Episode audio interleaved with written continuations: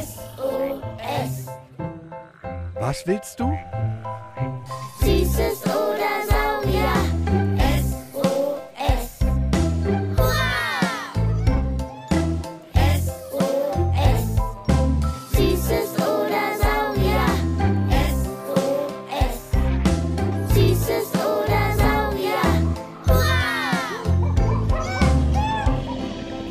Ein Podcast über alles, was krabbelt, stampft blubbert. und fliegt. Wir haben Süßes, Und wir haben Saurier. heute mit Vielfragen Glas 7. von kopfüber hängenden Spinnen, Kackernden Raupen und Fliegen ängstlichen Elefanten. und Eulen mit Spiegeln.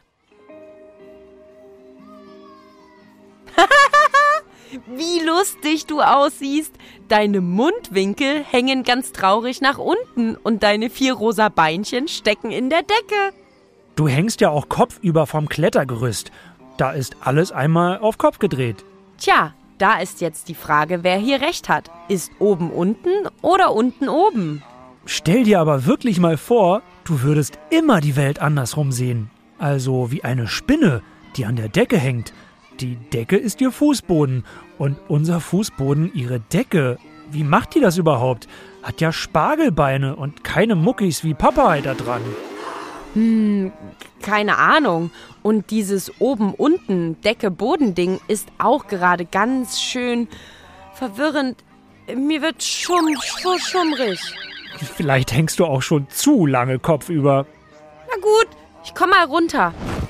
Wir wollten uns ja eigentlich auch auf die Decke in die Sonne setzen und wieder ein bisschen Magie versprühen. Ja, ja, ja, das magische Vielfragenglas. Ich bin schon ganz gespannt, welche zehn eurer wohlüberlegten und ausgetüftelten Fragen wir wohl heute wieder ziehen. Und auf die Antworten von unserem Lieblingsbiologen Sebastian aus dem Museum für Naturkunde Berlin bin ich erst heiß. Fast so heiß wie auf Eis. Oha, Sparky, das glaube ich jetzt nicht. Das ist wirklich sehr gespenstisch gerade. Hör doch nur mal, welche Frage uns der fünfjährige Leopold aus Weisenheim gesendet hat. Fallen die Spinnen nicht runter, wenn sie im Kopf überstehen? Du meinst, das magische Vielfragenglas kann uns hören? Oder ist das alles nur Zufall? Oh, meine drei Schweineborsten stehen auf jeden Fall ab, wie die Borsten meiner Zahnbürste. Spinnen sind super cool. Und ich habe mich auch, genau wie du, lange gefragt, wie die das so machen mit dem Überkopf an der Decke hängen. Im Museum für Naturkunde in Berlin gibt es einen eigenen Forschungsbereich, der sich nur mit Spinnen beschäftigt. Die haben auch Mikroskope zum genauen Angucken. Und wir haben auch schon eine Podcast-Folge zu Spinnen gemacht. Im Netz der Spinnen heißt die. Hört da doch auch mal rein. Und wie halten die sich nun an der Decke fest, Sebastian? Spinnen haben an ihren acht Füßen kleine Klauen, mit denen sie sich festhaken können. Und für glattere Oberflächen, wie deine Zimmerdecke zum Beispiel, haben sie noch Setae. Setae sind ganz, ganz viele mini kleine Haare. Diese Haare sind wie Mikrohaken. Die kommen in die kleinsten Risse und Spalten, die du mit bloßem Auge gar nicht sehen kannst und helfen der Spinne, sich da festzuhalten. Wie Spider-Man. Guckt mal bei euch in der Wohnung an der Decke in die Ritzen. Vielleicht findet ihr da auch einen Spider-Man. Müsst ihr nicht mal ins Kino für gehen. Popcorn könnt ihr auch selber machen. Nochmal eine Frage von Leopold. Das Vielfragenglas hat wohl heute besonders Lust auf die achtbeinigen Klettermaxe. Ich will wissen, ob Spinnen Ohren haben. Ohren, so wie du und ich, haben Spinnen nicht. Ich finde, das würde witzig aussehen, aber hören können viele Spinnen trotzdem. Dein Ohr fängt Schallwellen auf und sendet die Signale dann an dein Gehirn. Bei vielen Spinnen funktioniert es ähnlich über ihre Beine. Wir wissen schon länger, dass Spinnen ganz feinfühlig Vibrationen in ihrem Netz ertasten oder quasi hören können. Aber mittlerweile wissen wir auch, dass viele Spinnen mit ihren Beinen Geräusche wie von einem heranfliegenden Insekt oder einem zwitschernden Vogel wahrnehmen. Die Spinne hört also und das ganz ohne Ohrmuschel. Vibrieren, das macht zum Beispiel das Smartphone eurer Eltern, wenn jemand anruft oder eine elektrische Zahnbürste. Die vibriert auch. Bei den Spinnen ist das natürlich sehr, sehr, sehr viel feiner und für uns nicht wahrnehmbar. Frage 3. Die kommt von Emil, ebenfalls fünf Jahre alt, aus Rheinland-Pfalz. Wie kriechen Raupen an einem Baum hoch? Also wie halten sie sich fest? Ob die auch Klauen und Mikrohaare haben wie die Spinnen? Insekten wie die Raupen haben sechs Beine. Aber wenn du dir mal eine Raupe ganz nah und genau angesehen hast, vielleicht auch mit einer Lupe, dann kannst du oft noch mehr Beinchen erkennen. Das sind sogenannte Bauchfüße, die die Raupe hat. Bauchfüße. Stellt euch mal vor, aus eurem Bauch baumeln auf einmal Bauchfüße. Vorne sind also sechs Beine, mit denen klammert sich die Raupe am Ast oder am Blatt fest und die Bauchfüße dahinter sehen aus wie Saugnäpfe. An diesen Saugnäpfen sind auch nochmal ganz kleine Häkchen dran. Das hilft der Raupe auch über Kopf an glatten Blättern zu wandern. Aber immer Vorsicht beim Beobachten, es gibt auch Raupen, die haben giftige Haare dran. Da musst du aufpassen. Da haben wir es wieder. Deshalb bei allen Tieren in der freien Wildbahn nur gucken, nicht anfassen. Achtung, unser Lieblingsthema kommt schon wieder. Frage 4 bleibt raupig und kommt von Marlene, sechs Jahre. Ich möchte gern wissen, wie Raupenkacke aussieht oder eben angucken, wie Kacke Farbe ist. Raupen futtern Pflanzen den ganzen Tag. Und dann kommen hinten so dunkelbraune bis schwarze Kügelchen raus. Die kugeln manchmal einzeln weg. Bei manchen Arten kleben die aber auch aneinander und sehen dann aus wie so kleine Tönnchen, nur ein paar Millimeter lang. Wenn Raupenkacker so auf die Blätter runterplumpst, kann sie übrigens Abwehrreaktionen von der Pflanze ausschalten, sodass sie der Raupe besser schmeckt. Irre, oder?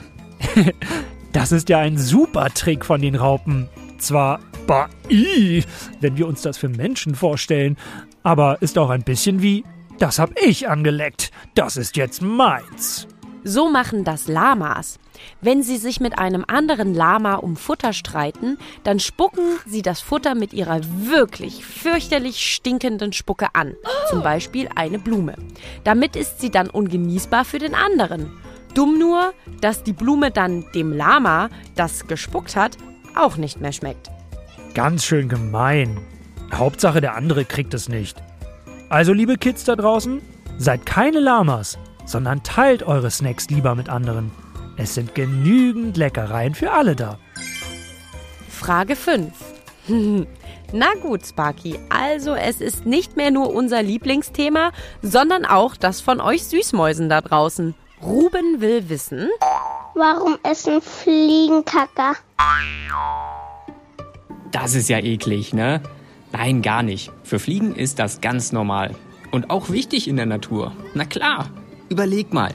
Wo wäre denn heute die ganze Kacker von allen Tieren, die je gelebt haben, wenn nicht tapfere kleine Helden wie Fliegen, Würmer oder Mistkäfer sich darum kümmern?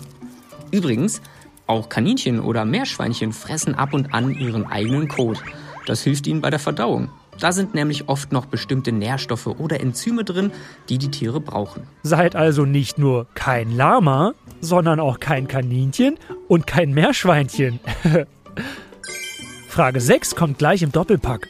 Einmal von Elmar, 5 Jahre, und von Kari, 6 Jahre alt. Warum haben der Tausendfüßler so viele Beine? Haben Tausendfüßler wirklich tausend Beine? Na, sonst würde der Tausendfüßer ja nur Füßer heißen. Nein, Spaß. Die vielen Tausendfüßerarten, die es gibt, leben meistens am Boden und buddeln sich auch mal gerne durch die oberste Schicht. Da helfen ihnen die vielen Beinchen, um gut voranzukommen, sich an trockenen Blättern und Totholz vorbeizuquetschen und über Wurzeln und Halme zu marschieren. Wir kennen übrigens erst seit dem Jahr 2021 einen Tausendfüßer, der auch wirklich tausend oder noch mehr Beine hat. Alle anderen sollten eigentlich unter Tausendfüßer heißen. Vielleicht waren aber auch Raupenforscherinnen und Forscher auch zu faul zum Zählen und haben bei der ersten Raupe und den so dichten Füßchen einfach gezählt. Eins, zwei, drei, viele Jahrtausend. Du Knutschkugel. Frage 7 hat uns der fünfjährige Jaron gesendet. Warum Hummeln so dick, dicker sind als Bienen? Nicht alle Hummeln sind so richtig dick. Aber die Erdhummel, die sieht schon viel kugeliger aus als so eine Biene zum Beispiel. Naja, sind die nicht auch so flauschig, damit sie überleben? Der Vorteil könnte sein, dass die dickere Hummel im Frühling schon fliegen kann, wenn es für die schlankere Biene noch zu kalt ist. Denn je größer und kugeliger, also dicker, das Tier, desto besser kann es auf seine Temperatur acht geben. Kleinere, schlankere Tiere kühlen stattdessen schneller aus. Klarer Vorteil für die Hummel, würde ich sagen. Frage 8, die hat uns Max gemacht. Ich möchte wissen, warum manche Tiere Pflanzen fressen und manche Fleisch. Stell dir am besten mal eine Wiese vor. Wären auf dieser Wiese nur Pflanzen, dann könntest du dort als neues Tier natürlich nur eines fressen, diese Pflanzen. So wie eine Heuschrecke zum Beispiel oder ein Kaninchen. Es gibt aber auch Tiere, da kennst du ganz bestimmt einige, die fressen keine Pflanzen, sondern andere Tiere. Zum Beispiel frisst die Spinne die Heuschrecke oder der Bussard frisst das Kaninchen. Solche Raubtiere kann es nur geben, wenn die Wiese mit ihren Pflanzen die Beutetiere ernährt hat. Raubtiere helfen dann in der Natur, das Gleichgewicht von Pflanzen und Pflanzenfressern zu halten. Über ganz lange Zeit haben sich so ganz viele Tiere der Erde auf bestimmte Nahrung spezialisiert. Das heißt, dass sich ein ganz großes und kompliziertes Netzwerk gebildet hat. Ein berühmter Mann namens Alexander von Humboldt hat das schon vor vielen Jahren erkannt und gesagt, in der Natur hängt alles mit allem zusammen. Und hui, hier hängt ja noch eine dran, die dazugehört. Von Dominik, sieben Jahre alt, aus Ellerbeck. Ich wollte fragen, wieso es früher eigentlich nur Fleischfresser gab, die auf zwei Beinen gingen und heute eigentlich alle Fleischfresser auf vier. Mit damals meinst du sicher die Dino-Zeit. Tatsächlich waren vor Millionen von Jahren die meisten Fleischfresser Zweibeiner. Aber nicht alle. Die Metrodon gehörte zum Beispiel zwar nicht zu den Dinos, war aber ein vierbeiniger Fleischfresser. Und im Gegensatz sind auch heute nicht alle Fleischfresser vierbeinig. Zum Beispiel fressen viele Vögel Fleisch, genauso wie Fische und Schlangen ganz ohne Beine. Oder Insekten und Spinnentiere mit noch mehr Beinen als vier. Es gab also schon immer ein wenig Variation in der Natur. Oh ja. Frage 9 kommt aus Klein Paris, wie ein großer deutscher Dichter namens Goethe meine Heimatstadt Leipzig immer nannte. Die sechsjährige Frieda ist etwas auf der Spur, das einige von euch bestimmt auch schon gehört haben, oder? Haben Elefanten Angst vor Mäusen? Ja, dieses Gerücht habe ich auch schon mal gehört. Und das wäre doch echt komisch, oder? Warum sollte das schwerste Säugetier, das rumläuft, Angst vor so etwas Putzigem wie einer Maus haben? Tatsächlich haben Elefanten keine Angst vor Mäusen. Das hat schon der berühmte Biologe Bernhard Cimek vor 80 Jahren geprüft. Der präsentierte Mäuse, ein paar Zirkuselefanten und die waren gar nicht ängstlich. Klar, sie können sich wegen einer Maus erschrecken, wenn sie überrascht werden, aber Angst haben sie nicht, die Elefanten. Also nein, es ist nur ein Gerücht. Ganz im Gegenteil sogar. Die Mäuse sollten Angst vorm Elefanten haben. Die Elefanten haben die Mäuse nämlich erst ganz neugierig mit ihrem Rüssel beschnuppert und wollten sie dann zertreten. Herrje, und woher kommt dieses Gerücht? Woher? Keine Ahnung. Aber es wurde immer erzählt, dass Mäuse angeblich in den Rüssel der grauen Riesen hopsen würden und dann bis in ihr Gehirn durchwandern würden und dort dann im Kopf, im Gehirn, immer zwicken würden und so den Elefant in den Wahnsinn treiben. Ah, und davor hätten die Elefanten Angst. Wer hat sich denn sowas ausgedacht? Tja, es stimmt jedenfalls nicht. Weder, dass Elefanten Angst vor Mäusen haben, noch, dass Mäuse denen ins Gehirn krabbeln können. Denn der Rüssel endet bei Elefanten im Rachen. Oh nö. jetzt ist es schon wieder die letzte Frage. Enya hat uns das hier gefragt. Warum können Eulen im Dunkeln sehen? Vielleicht ist dir aufgefallen, dass Eulen wirklich große Augen haben. Klar, größere Augen fangen mehr von dem wenigen Licht in der Nacht ein. Da sieht sie schon mal besser. Außerdem ist an der Rückseite vom Eulenauge eine Art Spiegel eingebaut. Der wirft das bisschen Licht ein zweites Mal durch die Sinneszellen im Auge und verstärkt damit das fahle Mondlicht in der Dunkelheit. Diesen Spiegel nennen wir Tapetum lucidum.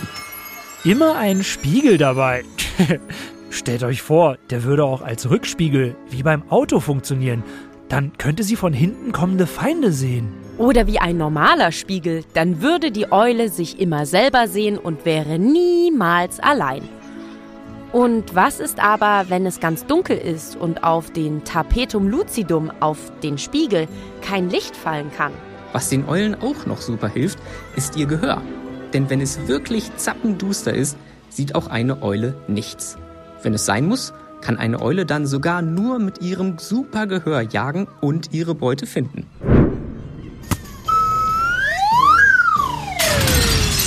Oh nein!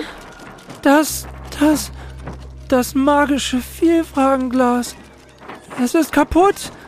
Und die Zettel fliegen durch die Luft. Oh weh, wir hätten uns doch weiter weg von den Mädels setzen sollen, die Fußball spielen. Oh, das ist richtig dolle doof. Aber sowas passiert. Haben die Mädels ja nicht mit Absicht gemacht. Vielleicht können wir das magische Vielfragenglas ja wieder zusammenkleben. Mit einem Gold, Glitzerleim. Dann sieht es danach vielleicht sogar noch viel schöner und magischer aus. Dann ist es ein magisches Kintsugi Vielfragenglas. Was ist das denn? Wenn in Japan eine tolle Keramikschale kaputt geht, werden die Einzelteile mit einem tollen Lack, der entweder Gold, Silber oder Platin ist, wieder zusammengeklebt. So Dinge zu reparieren heißt Kintsugi. Und weißt du, was das Schöne ist? Hinterher sehen die zerbrochenen Dinge oft sogar schöner aus. Du meinst, manchmal hat es auch etwas Gutes, wenn etwas kaputt geht, weil man es dann mit viel mehr Liebe wieder neu und anders zusammensetzen kann. Hm? Hm, das klingt irgendwie schön magisch, wie unser magisches Vielfragenglas. Dann passt es jetzt ja ganz gut alles zusammen. Du meinst, weil wir jetzt eh ein bisschen Sommerpause machen wollten? Seit eben das Vielfragenglas kaputt ist und so viele Kinderfragen davongeflogen sind? Ja, irgendwie schon. Deshalb, liebe Kinder da draußen, kramt unbedingt nochmal ganz dolle in euren Köpfen und denkt euch noch ein paar tolle Fragen aus zu allem, was stampft, krabbelt, blubbert und fliegt damit wir nach den Ferien wieder mit einer Vielfragen-Glasfolge weitermachen können. Schickt mir und Sparky von der Berliner Sparkasse eine Sprachnachricht mit eurer Frage an 0176 921 36208. Und damit ihr nicht verpasst, wann es weitergeht, abonniert unseren Podcast. Dabei können euch eure Lieblingserwachsenen sicher helfen. Während wir im Urlaub sind, könnt ihr ja auch nochmal all euren Freundinnen und Freunden von Süßes oder Saurier erzählen. Und auch nochmal ein paar Folgen hören, die ihr noch nicht kennt. Denn das heute war schon unsere da da da da 40. Folge. Da gibt es so viel für euch noch zu entdecken.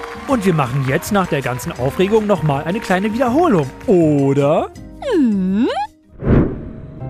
Erstens, damit Spinnen überall lang krabbeln können, auch kopfüber an einer Decke, haben sie kleine Klauen an ihren acht Füßen und noch mini kleine Mikrohaare, mit denen sie sich auch an kleinsten Rissen und Spalten festhalten können.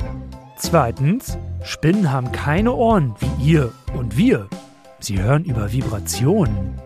Drittens, Raupen sind Insekten und haben vorn sechs Beine.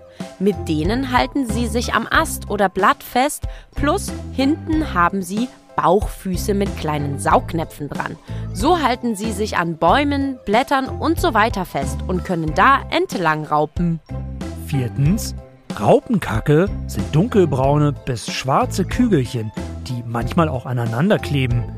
Wenn Raupenkacke auf Pflanzen fällt, schmeckt den Raupen die Pflanze danach besser. Fünftens, das Fliegen Kacke essen ist sehr wichtig. Sie helfen genauso wie Mistkäfer, Tierkacke wegzuräumen. Kaninchen und Meerschweinchen fressen im Übrigen auch manchmal ihren eigenen Kot. Sechstens, 2021 wurde die erste Tausendfüßlerart mit 1000 Füßen entdeckt. Ansonsten haben sie einfach nur sehr, sehr, sehr, sehr viele Füßchen. Siebtens, Hummeln sind flauschiger und größer als Bienen, weil sie so im Frühjahr, wenn es den Bienen noch zu kalt ist, eher losfliegen können, weil sie warm gehalten werden. Achtens, es braucht Pflanzenfresser und Fleischfresser in der Tierwelt, damit ein Gleichgewicht entsteht.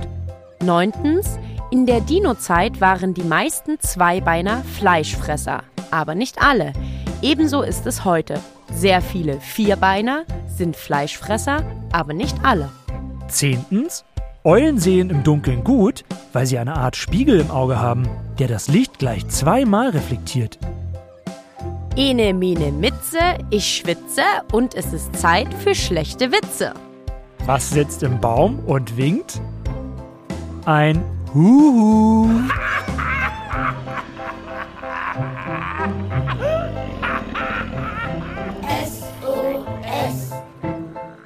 Was willst du?